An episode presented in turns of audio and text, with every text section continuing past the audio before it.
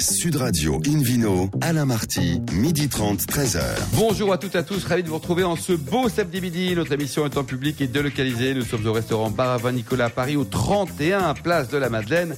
Je rappelle que vous écoutez Invino Sud Radio dans la capitale sur 99.9. Aujourd'hui, un menu qui prêche, comme d'habitude, la consommation modérée et responsable, l'histoire des tonneaux, le piment et le vin, le cidre du Cotentin et l'opération Saint-Mont Vignoble en fête qui se déroule ce week-end. À mes côtés pour en parler, Hélène Pio, Gérard Muto, Philippe Forbach et David Cobol. Bonjour à tous les quatre. Bonjour. Bonjour. Bonjour. Hélène, vous qui êtes notamment journaliste au magazine Régal, débutons par le Ville Quiz. Oui, Vino Quiz, dont je vous rappelle le principe. Chaque semaine, nous vous posons une question sur le vin et le vainqueur gagne un exemplaire du guide Hubert. La semaine dernière, la question était en quelle année la maison Champagne-Gosset, la plus ancienne maison de vin champenoise, a-t-elle été fondée? Réponse A. 1564, réponse B 1584, réponse C 1624. Et la bonne réponse, Hélène, est La B 1584. Cette semaine, un week-end, nouvelle Alors, question Nouvelle question. Ce week-end a lieu l'événement Saint-Mont-Vignoble en fête. Vous venez de le dire. Dans quel département se déroule-t-il à votre avis?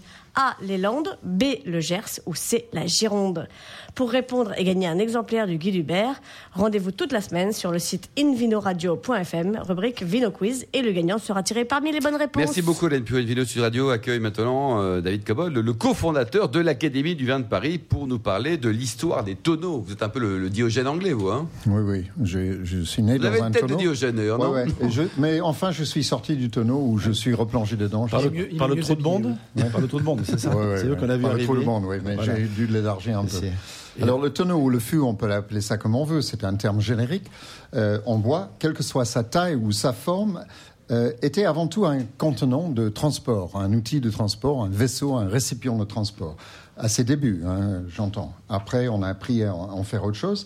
Il était utilisé d'ailleurs pour toutes sortes de liquides, de l'eau, de l'huile, du poisson, du vin. euh, euh, des légumes, Euh, on fait de la choucroute dans des tonneaux, euh, par exemple. La choucroute dans les tonneaux. Et oui, oui, oui. Moi, j'ai- j'avais, euh, j'ai vu des Italiens faire de- du Nord faire du choucroute dans des tonneaux, Et est-ce que enfin c'est des bon bacs. Ah, magnifique, ça fermente, c'est un produit de fermentation comme le vin. On met des piments pour Avec- faire du tabasco. Avec ou Bah sans. voilà, tiens, on va Alors, tout à l'heure euh, donc la forme, euh, quel est l'avantage de cette forme? Donc je rappelle, c'est fait en bois, c'est arrondi, donc c'est un cercle arrondi ou debout, c'est-à-dire un peu cintré, ce qui permet le roulage. C'est l'énorme. Il y a deux avantages dans- du tonneau en bois par rapport à ce qui l'a remplacé, c'est-à-dire le, le vaisseau en terre pour transporter le vin qu'on appelait l'amphore à cause des deux anses. qui permettaient de, de le lever. Hein, L'amphore, c'est pas un vaisseau dans lequel on fermente, mais dans lequel on transporte le vin, on transportait. Le tonneau, on peut le rouler, ça ne casse pas, c'est solide, et on peut le recycler, l'utiliser plusieurs fois. Et à la fin, euh, quand, en fin de cycle, on peut même se chauffer avec en le mettant au feu. Donc c'est extrêmement pratique, c'est très écologique. Euh, Le tonneau est fait de bois, mais pas de tous les bois, ou autrefois de beaucoup de bois, même si aujourd'hui c'est essentiellement le chêne. Alors, on dit souvent qu'il a été inventé par les Gaulois. Il n'y a absolument rien qui prouve ça. Et d'ailleurs, la première mention date du XVIe siècle avant Jésus-Christ chez Hérodote, qui parle des tonneaux faits en bois de palmier dans la Mésopotamie pour le transport entre l'Arménie du Sud et la Mésopotamie. Donc les Anglais n'y sont pour rien, là, pour une fois. Euh, pour une fois, les Anglais sont strictement pas rien. Ce sont les Écossais qui ont récupéré les, les vieux tonneaux en chêne euh, parce qu'ils sont économiques. whisky. Voilà, pour le whisky. Donc, le tonneau en bois est très ancien, donc au moins le 16e siècle, 6e siècle, pardon, avant Jésus-Christ. On trouve aussi euh, des mentions euh, euh, chez les Étrusques, en Toscane, au, au 5e siècle avant Jésus-Christ. Et puis, euh, il y a plein d'exemples sous, Jules César, par exemple en France, au musée du Louvre, vous pouvez aller voir, il y a un bas-relief qui montre un bateau romain en train hein, d'être mu par des rames, avec quatre tonneaux bien dessinés, avec à peu près la forme et les proportions des barriques actuelles sur le bateau. Et ça, c'est déjà euh, 100 ans avant Jésus-Christ, enfin 50 ans avant Jésus-Christ. Donc, c'est avant l'ère chrétienne. Ensuite, ça a pris une ampleur euh, considérable.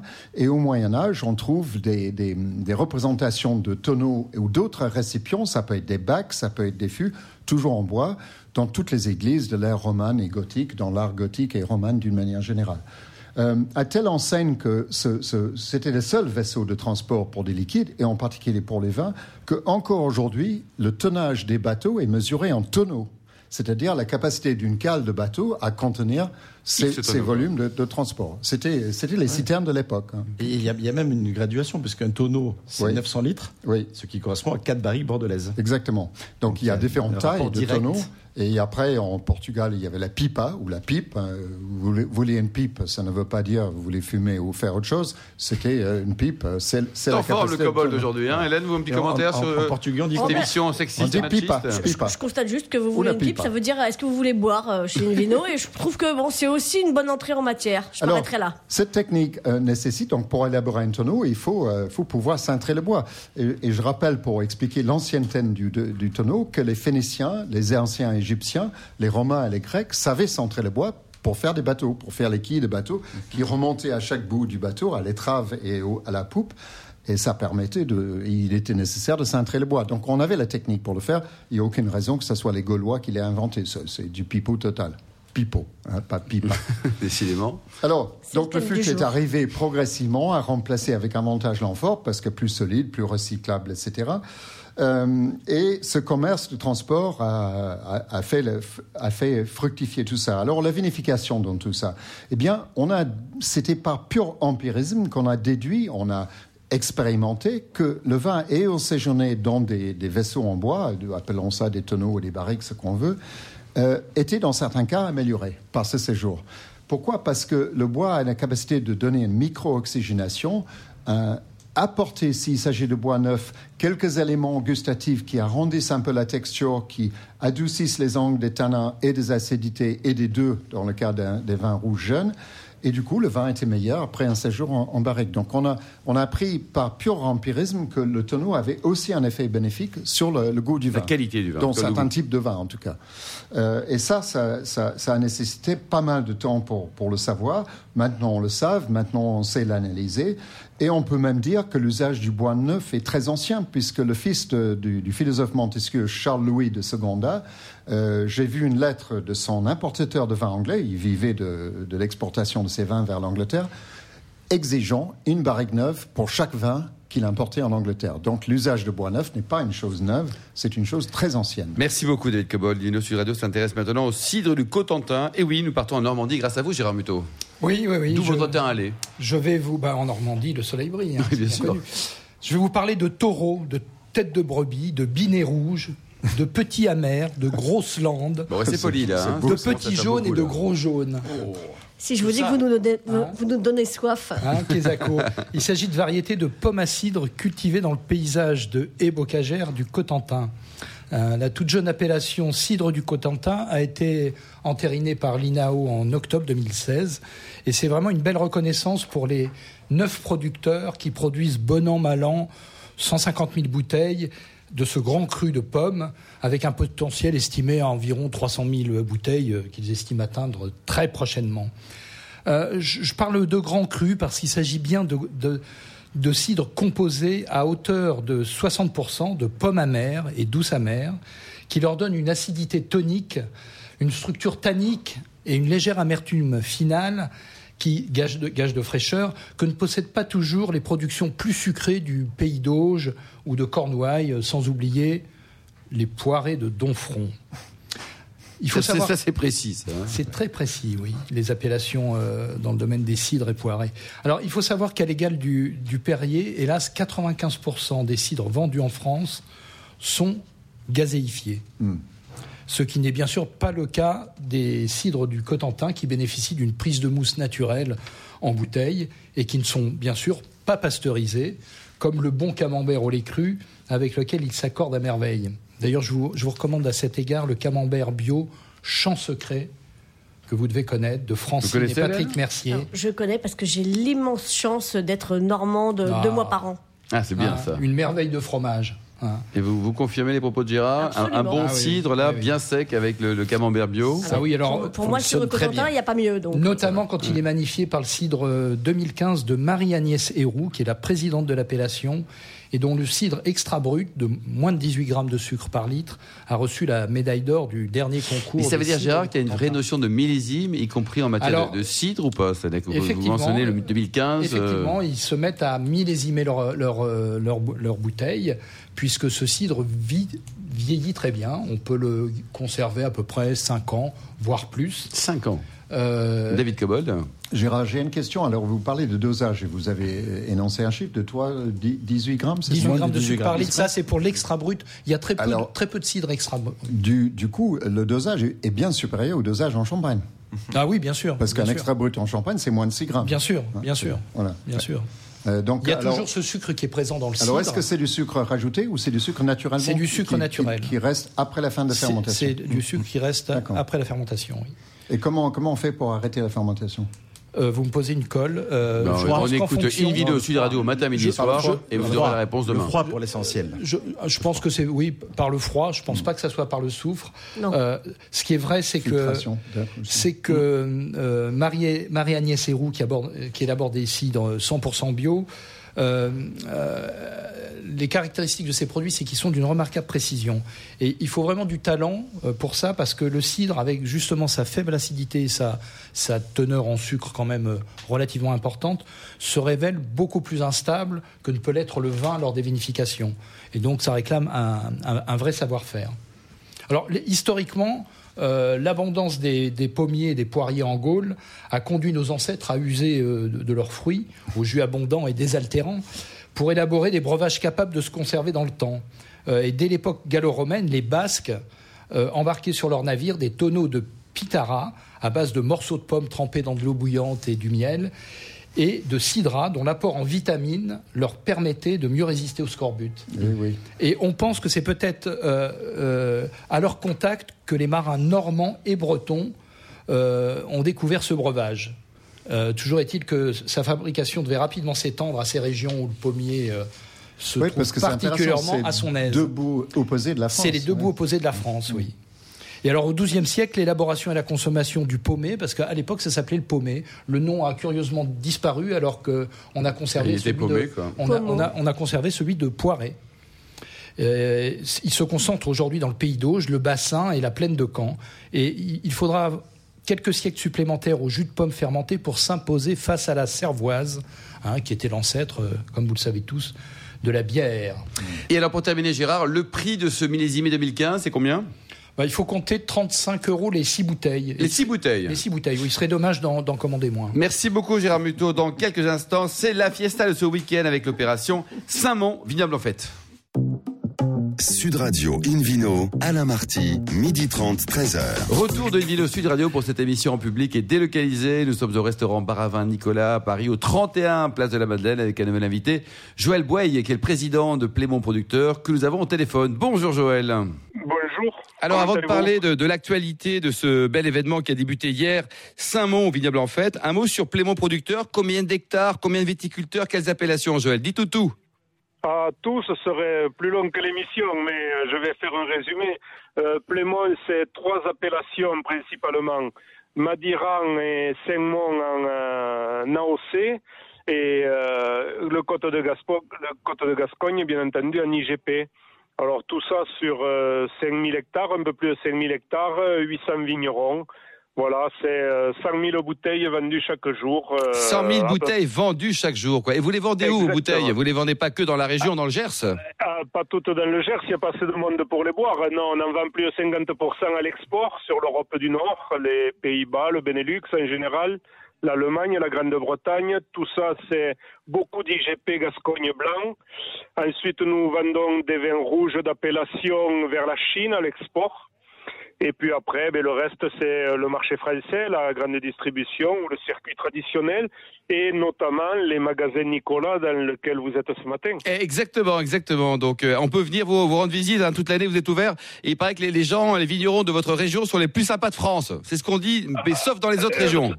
Ah, ça, les autres ne le disent pas, non, mais j'espère que ça se dit jusqu'à Paris au moins. Au moins, Joël. Alors, dites tout, racontez-nous. Donc, c'est la fête chez vous pendant trois jours. Ça a débuté hier et ça finira Oui. demain soir. Racontez-nous Saint-Mont fête. En, en fait, Eh Ben voilà, alors on fête le vin de Saint-Mont, c'est-à-dire que pour l'occasion, on ouvre tous les chais, on ouvre toutes les caves, on reçoit, c'est les vignerons directement, Ah, avec modération tout ça, Joël. hein, avec modération. Ah, avec non, beaucoup de bonheur et de modération. Mais, quand les vignerons reçoivent, ils parlent beaucoup, ils dégustent pas nécessairement systématiquement, mais ils expliquent leur travail au vignoble, ils expliquent le travail d'un léché, ils expliquent nos cépages, nos terroirs, euh, notre identité, quoi. C'est euh, c'est tout ce qu'on fait tous les jours et c'est pas avec un accent d'un commercial, c'est pas avec l'accent d'un œnologue, c'est les vignerons directement. Avec leur cœur, avec le cœur de vigneron, Joël. avec leur cœur et avec leur tripe, oui, exactement. Alors, il y a combien de, de, domaines, de châteaux qui sont ouverts là pendant ces, pendant ces trois jours Enfin, il, il reste plus qu'une journée et demie, hein. Oui, non, il reste plus qu'une journée et demie, donc il faut se dépêcher, mais euh, il y a une douzaine de sites ouverts, et puis c'est l'occasion de rentrer justement dans des chais où, on se devant quelquefois, ou qui sont fermés tout le reste de l'année. Et, euh, bien là, on, a l'occasion de voir des petites cuveries, des élevages en fût, euh, quelques cuvées particulières. Un site dédié à tous nos vins bio. Voilà, c'est. Ça marche bien, ça, le bio ou pas? Le bio, c'est toujours à la mode? C'est, je ne sais pas si c'est qu'un effet de mode. Il semble effectivement qu'il y ait une lame de fond et que les ventes se développent euh, année après année.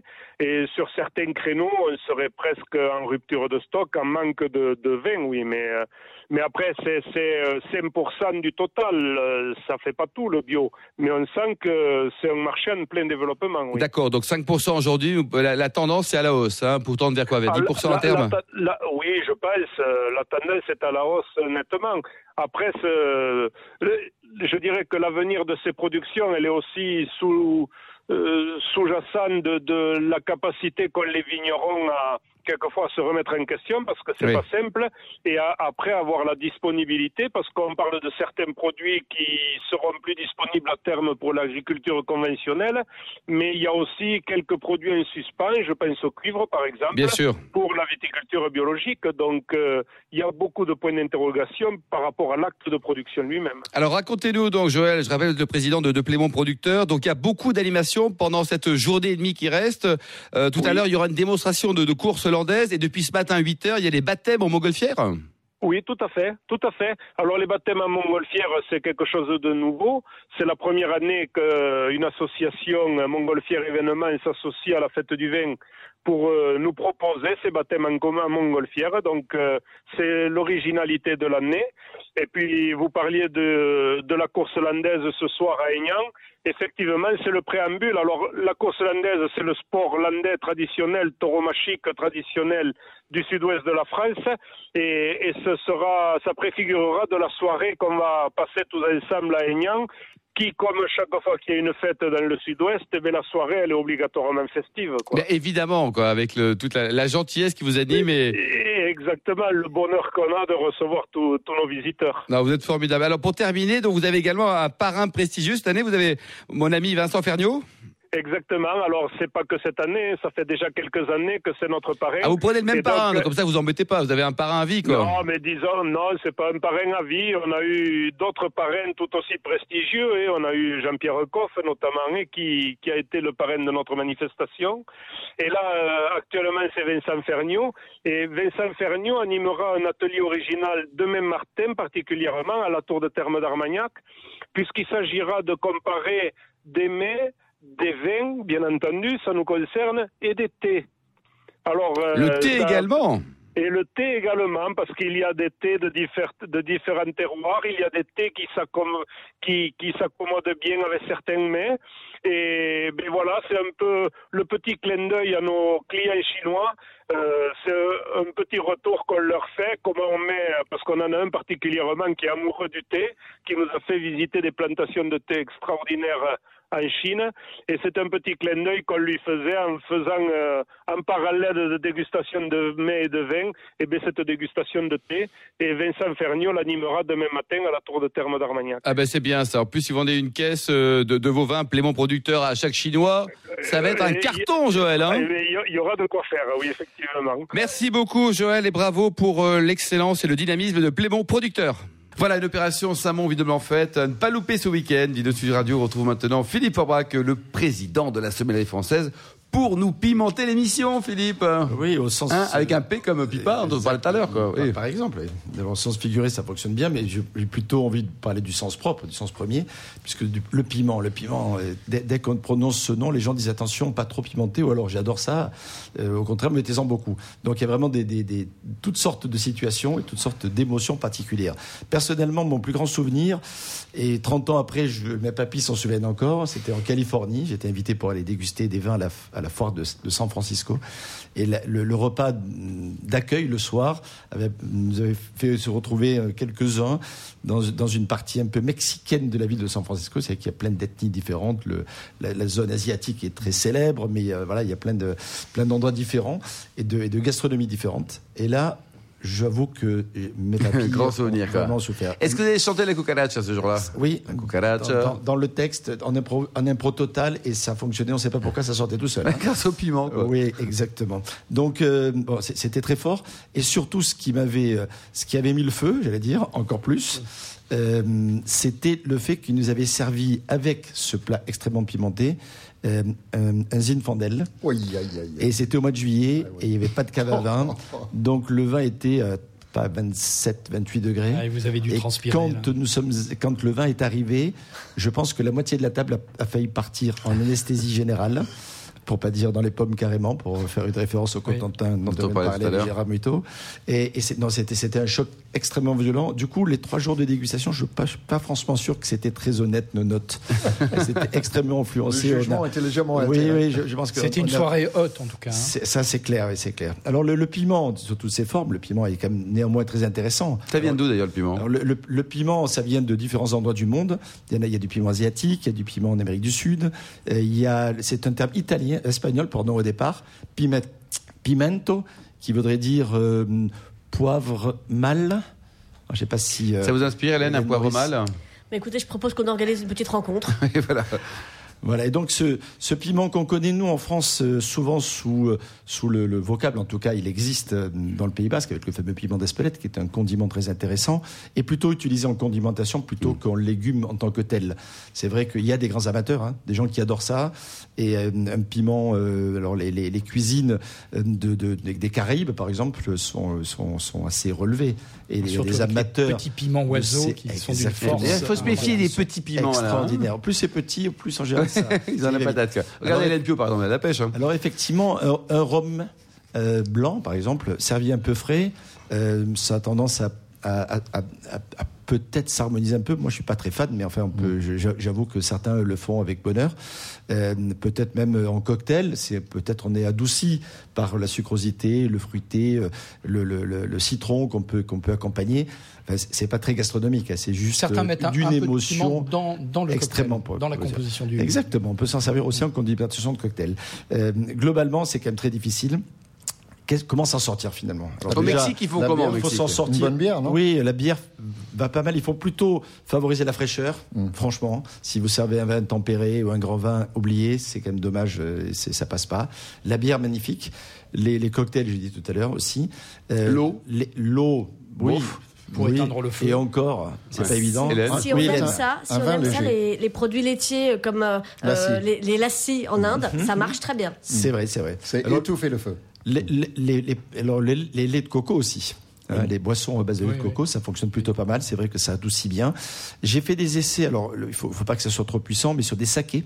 Ah ça, oui. ça, fonctionne plutôt pas mal aussi. Ah oui. Riz pimenté, euh, enfin, les sakés, le riz c'est un peu tiré par les, par les grains, mais voilà, ça fonctionne plutôt bien. Euh, J'ai euh, eu aussi de, de, de, de, belles surprises avec des, des vins effervescents. D'accord. Enfin, du champagne quand même, si. Alors, le champagne, pourquoi pas euh, C'est un petit peu compliqué. Si ce n'est des champagnes un peu doux, Hein, donc oui. là aussi, la douceur peut venir aider à calmer un petit peu le, le, le piquant de l'ensemble. Mais, mais, mais, globalement, je ne sais pas si autour de la table vous avez quelques souvenirs de, de, de, de repas euh, ou de plats à base de piment. C'est quand même pas simple, simple et évident. À, moi, j'ai un souvenir au, au, Thaïlande où on m'avait servi un, un, On peut manger très pimenté, très, très épicé en Bien tout sûr. cas au Thaïlande. Et, et j'ai fait la même erreur que ce qui est arrivé à Philippe. J'ai essayé un Shiraz australien, bien chaud. C'était massacre à la tronçonneuse. Alors, pour le, plus le vin est fort en alcool, plus c'est terrible. Il faut au fait des vins légers, et la plutôt délicats et un peu sucrés, un peu rond, euh, plutôt neutre. Mais par contre, ce qui est facile à associer, euh, c'est quand même le piment d'Espelette. Exactement. Un plat de chipiron euh, relevé d'un peu de piment d'Espelette. Oui, là, ça va. Au s'accorde contraire, c'est avec plus des, de vins. condimentation, donc c'est nettement plus facile. Et effectivement, alors avec le piment d'Espelette, effe- on peut, qu'est-ce qu'on peut goûter? Un Irouléguy, on est bien sûr, dans- le pays. Ou un cidre du Pays Basque, on évoquait tout à l'heure, tout à c'est fait. c'est même sûrement l'origine même du cidre. Merci beaucoup Philippe Aubrac, merci également à vous Hélène Pio, David Cobold et Gérard Muto. Fin de ce numéro d'Invino Sud Radio. Pour en savoir plus, rendez-vous sur sudradio.fr ou invinoradio.fm. On se retrouve demain à 12h30 pour une nouvelle émission, toujours en public et délocalisée au restaurant Bar à Vin Nicolas à Paris, au 31 Place de la Madeleine. Nous parlerons de la tonnellerie française, monsieur, de Saint-Malo en Bretagne, de l'appellation Côte de Bordeaux Saint-Macaire et du meilleur du jambon ibérique. D'ici là, excellent déjeuner, restez fidèles à Sud Radio et surtout, n'oubliez jamais, respectez la plus grande des modérations.